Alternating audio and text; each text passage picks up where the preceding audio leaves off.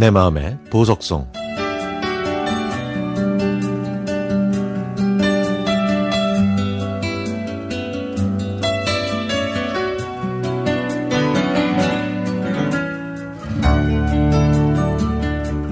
제가 군대에 있을 때 저희 부대에서는 병사들 간의 구타와 가혹 행위를 없애고 전우회를 돈독하게 하기 위해서 많이 또 놀이를 했습니다.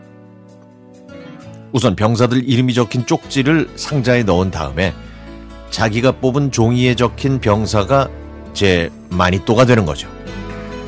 제 마니또는 고참이었습니다. 저는 마니또인 고참이 축구를 할 때는 그 전에 몰래 고참의 축구화를 깨끗하게 닦았는데요.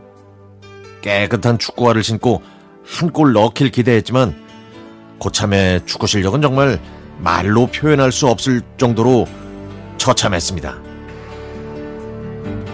그래서 골키퍼인 제가 리얼한 연기를 시연하며 제 다리 사이로 공을 흘려보내 고, 골을 만들어주기도 했는데요.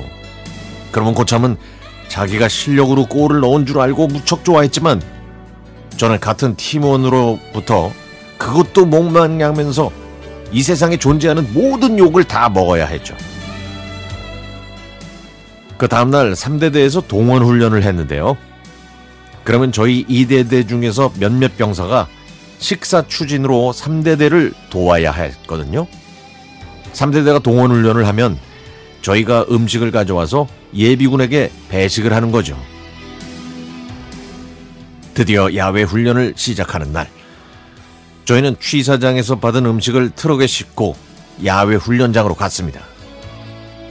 점심시간이 되자 예비군들이 우르르 달려들더군요. 제 마니또 고참은 무조림을 배식했는데 예비군 숫자에 비해 무조림이 한참 모자랐습니다. 그래서 제가 그 고참을 도와주려고 PX에서 사온 참치 통조림과 깻잎으로 무조림 대신 참치 깻잎을 대충 조리해서 예비군한테 배식한 덕분에 그 위기를 넘길 수 있었습니다. 며칠 후에는 대민 지원을 나갔는데요.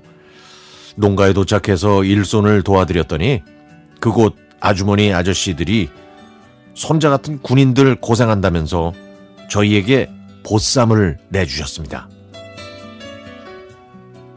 저희가 맛있게 먹고 있는데 제 마니또 고참은 그때 벽 옆에서 벽돌을 쌓고 있었습니다.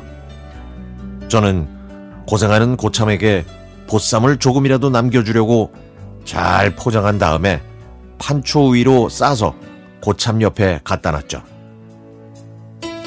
저는 속으로 아, 난 정말 완벽해. 난 엘리트 마니또야.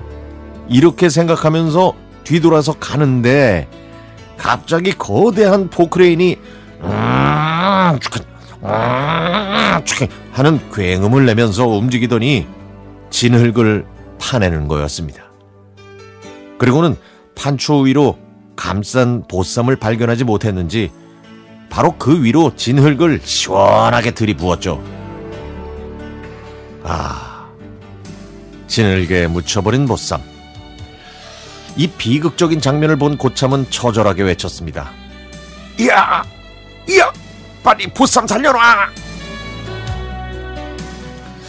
결국 제가 그 산더미 같은 진흙을 사부, 삽으로 파내서 소중한 보쌈을 살려냈습니다.